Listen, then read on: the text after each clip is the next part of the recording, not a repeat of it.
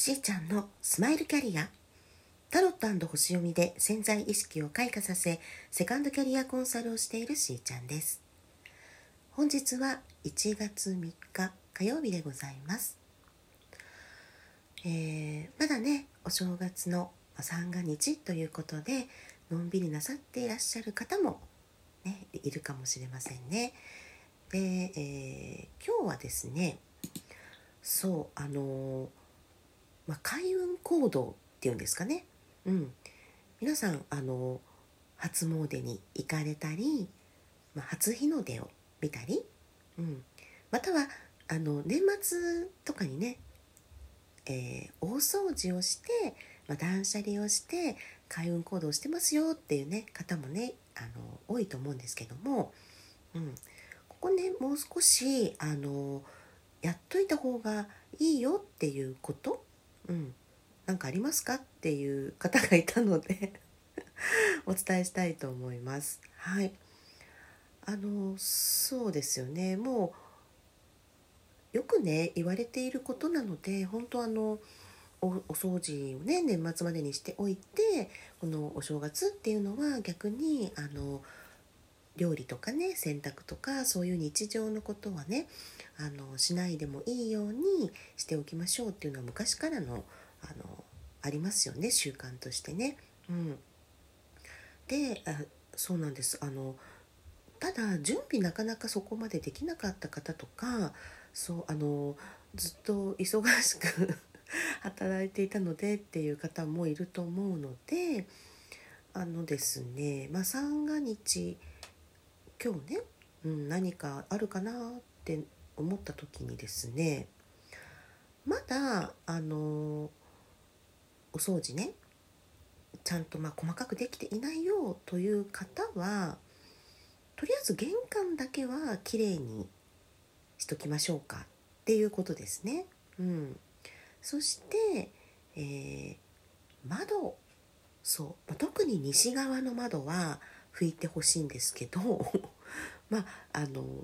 そうですね窓という窓をねあのできれば拭いてほしいなっていうのがあります。これは、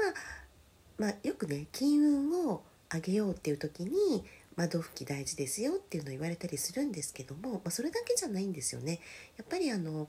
今ねこう風の時代って言われているのもあるしまたそのまあ風水的にもあの今年はね特に風っていうのがすごく大事だったりもするので窓とかドアとかねそういうところをこう開けることによって入って気が流れていきますからすごく大事な、ま場所になります。そうそれからあの太陽の光もそうですよね日差しを受けるにも窓ねから入ってくるっていうのがありますのでパワーをいただくっていう場所でもあるんです。なので、まあ、外側のま汚れを取る、ね、そして内側も磨く。そしてこう綺麗な空気。そして、えー、光が入ってくるようにしておきましょうっていうのはあの、まあ、どこかね自分が長くいる場所は特にやっといてくださいっていうのは 言いますね。あのそんなにあの本格的にやるのはまたお正月過ぎてからでももうねいいと思うんですけどももし気になるっていうことであればなさるといいと思います。あとはですね意外とあの下着を新調するといいとかって聞いたこと皆さんありますかね？うんあの、まあ、直接肌に身につけているものですので長く使っているとですねまあ、どうしてもこう邪気をこう吸ってくれていて運気がね下がりやすいって言われてるんですよ。うんまあ、なので、ま、気になった時には常に、ま、新しくなさった方がいいんですけども特に何かこう開運行動ありますかっていうふうに聞かれたらですねあそうですねってもう新年新しいね下着下ろされるといいですよっていうことは伝えています。新しい運気をこう取り入れる新しい気を身につけるみたいな感じになるのであのお洋服も実は本当はいいんですよ。うん、なのであのまあ福袋買いに行ったとか 外に出てねセール行ってきたとかねなんかそういう方もねいるかもしれないしあのもう細かく言えば本当にいろいろあるんですけど私はですよ、うん、私は基本的にご本人がすごくやっぱりハッピーでいられているっていうのであればいいと思うんですね。うん、これ何が言いたいかっていうとできればね本当はねあの三が日とかはあんまりお金バンバンは使ってほしくないなっていうのが まあ言われてるんですよ。うん、出費が多い年になっちゃうよっていうねことがあります。なのであの、まあ、基本的に必要な、ね、ものはもちろんいいんですけども、うん、あの無駄なねものとかでこう散財しないようにっていう意味合いでは、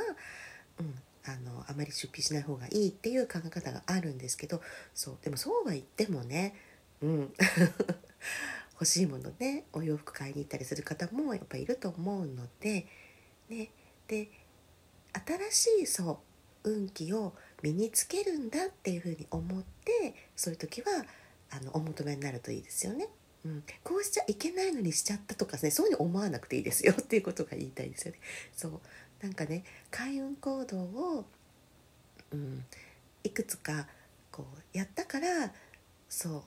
今年はさらに運気アップだわみたいに思うために前向きになるためのことであればねこういう情報を生かしていただきたいんですけどだからやんなきゃいけないってなった瞬間にやらなかったらどうとかね逆の方に行くじゃないですか。そういうこと気にされるようだったら本当にあの気にしなくていいですよっていう感じですね。うん、ご自身が心地よくハッピーでいられる楽しいなって思えるそういう行動につなげるためだったらばあのいいと思います。うん、そしてあまあそういうねあのことで言うとやっぱり言葉も言霊ってあると思うんですよね。うん、これもそれも、まあ、いつもあると思うんですけども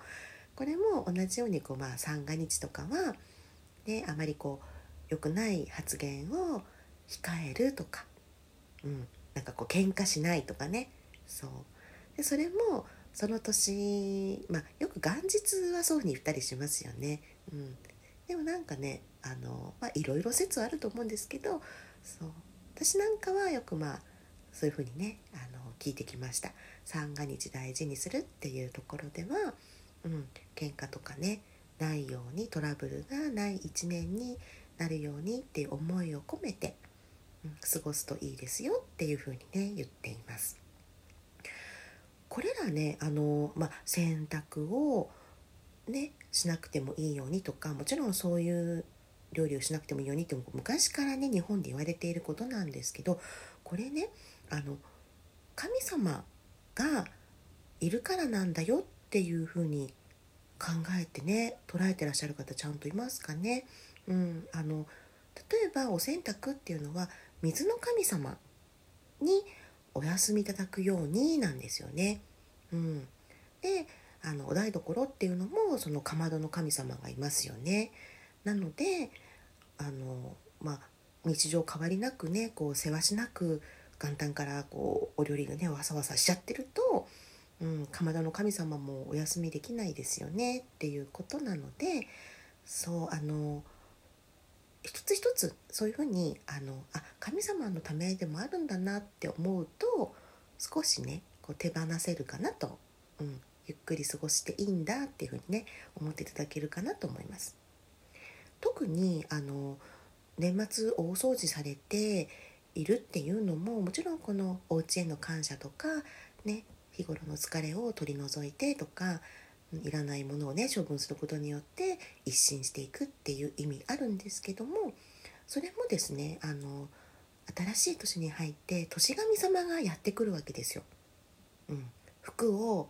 あの授けにお家に来てくださるんですね。その年神様を迎えるためにお部屋をお家を浄化したりその玄関のところにね、うん、あの飾りをねつけたりしますよね。そうそういうこう風習っていうのがあって今でもそういうのがあの地域にねすごくこう色濃く残っている場所も終わりかもしれないし都心の方とかになってくると全然そういうのね全くないっていう もう本当に各個人のねお家に任されてるっていう感じだったりもしますので本当に人それぞれだと思うんですけどそういうこう意味合いがあるんだっていうことをあのもう一度ね思っていただけるとなんか一つ一つの行動も気持ちを込めてできるのかなと、うん、休むことさえ心地よくできるのかなと思ったりねしました。そうですね。あのお賽銭とかは全然気にしなくていいので神様にねあのお渡しするねそうお賽銭ですので そこはあの無駄遣いとかって いうことではなくあのまあお心でお気持ちで、うん、なさるといいんですけど私のねちょっとあの実家ではですねまあ、あるね神社さんにお願いはされしてるんですけどもあの年末近づいてくると人型がね送られてくるんですよ。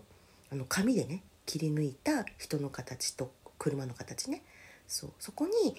あの自分の体の邪気とか車の邪気をもうつけて、ね、そして送ると神社さんの方であのやってくださるんですよねそう浄化ねしてくださいます。そんな風にあの皆さんのお家それぞれにあの開運方法あると思いますが、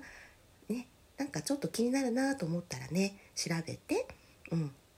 自分なりにあこれいいなと思ったことね行動に移すといいかもしれないですねそれが一番の開運かもしれないです。はい。それでは皆さんと楽しみながらステージアップ。しーちゃんのスマイルキャリア本日はここまで。また明日。